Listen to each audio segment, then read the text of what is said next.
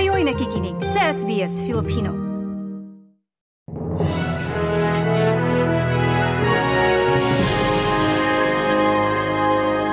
Umuusad na ang divorce bill sa Kongreso ng Pilipinas. Lumusot ang Consolidated Bill sa pagpapatupad ng divorce sa Pilipinas sa Senate Committee on Women, Children, Family Relations and Gender Equality. Sa Senate Bill No. 2443, pinalalawak ang grounds o mga batayan para sa pagpapawalang bisa ng kasal na nagbibigay daan sa divorce.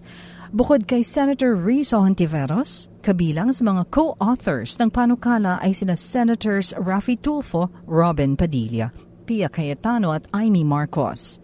Nakasaad sa panukala na sa kabila ng pagprotekta sa pamilya, tungkulin din ng Estado na isulong ang dignidad ng bawat individual at kilalanin ang human rights at equality ng lalaki at babae. Nakasaad din sa panukala na maaaring mag-file para sa divorce ang kahit na sino sa mag-asawa kung hiwalay na sila sa loob ng limang taon at kung naisagawa ang rape o ang pinilit na pakikipagtalik sa petitioner's spouse. Batayan din ng divorce ang irreconcilable marital differences o ang irreparable breakdown ng kasal.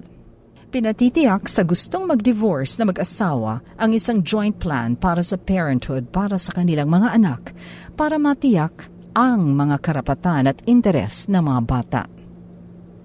Naisampa na ang kasong administratibo laban sa mga tauhan ng Office for Transportation Security o ODS na dawit sa umano'y pagnanakaw at paglunok ng 300 US dollar bills ng isang pasahero sa Ninoy Aquino International Airport o NAIA. Ito ang sinabi ni OTS Administrator Undersecretary Mao Aplaska matapos na atasan ni Transportation Secretary Jaime Bautista na agarang kasuhan ng mga tauhan nito na sangkot sa insidente. Sinabi ni Undersecretary Aplaska na natapos na ang fact-finding investigation laban sa tatlong OTS personnel na nasa ilalim na ng preventive suspension. Kasong grave misconduct ang isinampalaban sa kanila. Samantala, hinihintay pa ng OTS ang rekomendasyon ng kanilang legal team kung maaaring sila na ang magsampa ng criminal case na theft laban sa mga tauhan nila na dapat sana ay gagawin ng pasaherong biktima.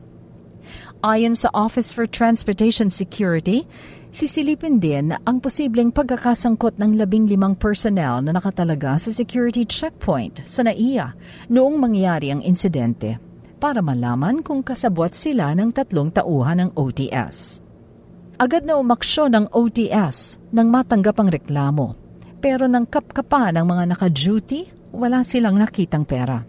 Sa CCTV footage, nakita ang isang contractual employee ng OTS na tila may isinubo at tinatakpan ng kanyang bibig habang may hawak na bote ng tubig inaalam ng mga otoridad kung ang kanyang isinubo ay ang nawawalang pera. Right now po, inimbestigahan po natin yung uh, subject personnel na involved at yung uh, supervisor niya at meron pa pong isang personnel na uh, involved dun sa uh, incident po. So bali tatlo po yung uh, under investigation po ng OTS. Initially po, uh, dinenay po ng ating personnel na uh, yun nga po, kinuha niya po yung uh, nawawalang pera from the uh, Chinese national nga po na umalis sa NAIA Terminal 1. Yan ang tinig ni Kim Marquez, Public Information Officer ng Office for Transportation Security. Sa ibang balita, nakalbo na ang mga coral reef sa Escoda Shoal at Rosul Reef sa loob ng exclusive economic zone ng Pilipinas sa South China Sea. Sa video na kuha ng UP Marine Science Institute o UPMSI sa bahagi ng Rosul Reef noong May 2021, masigla at buhay na buhay pa ang mga coral reef na pinamumugara ng iba't ibang uri ng isda. Ngunit Hulyo ngayong taon, halos nakalbo na ang mga coral reef doon. Hindi tiyak ng UPMSI na ang nakuna nilang lugar noong 2021 ang eksaktong lugar na pinuntahan ng Armed Forces of the Philippines Western Command nitong Hulyo. Sinabi ng AFP Wascom na sa katimugang bahagi ng Rosul Reef ang nakuhana ng video.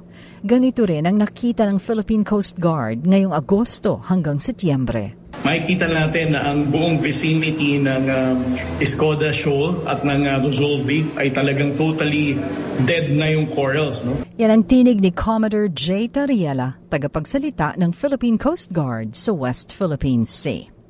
Nakikipag-ugnayan na ang National Task Force for the West Philippine Sea sa UP Marine Science Institute at aalamin ang lawak ng pinsala sa mga bahura.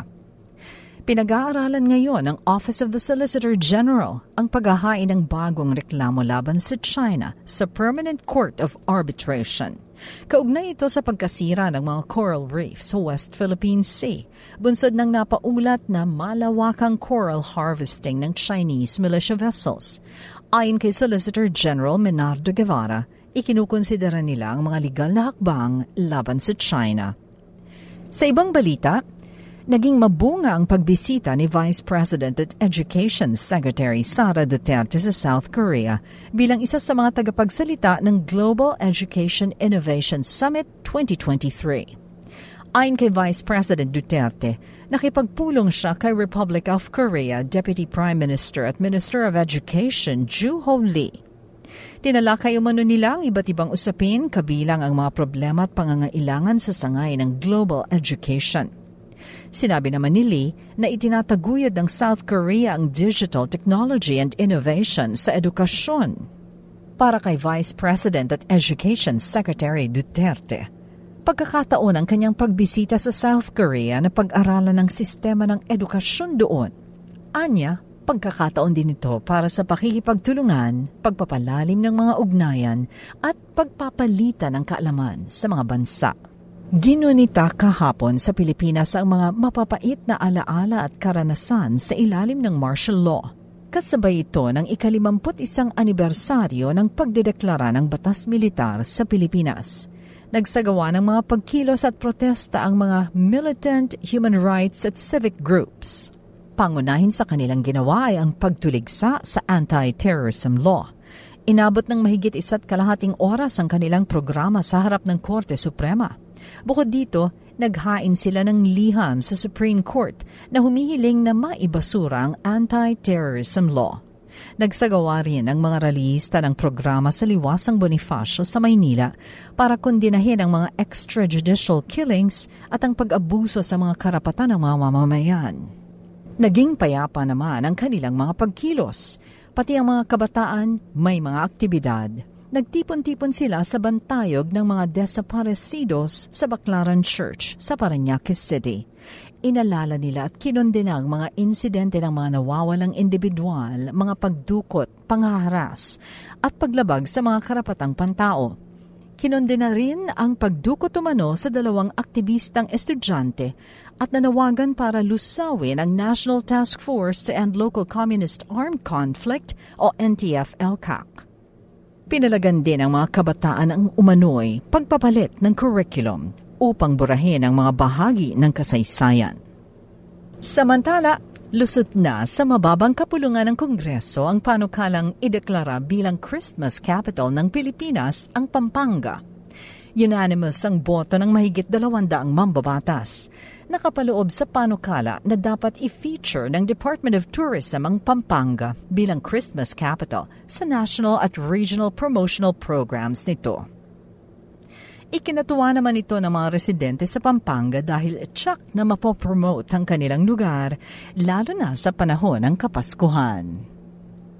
Mula sa Pilipinas, para sa SBS Filipino, ako si Shirley Escalante. SBS. i-like,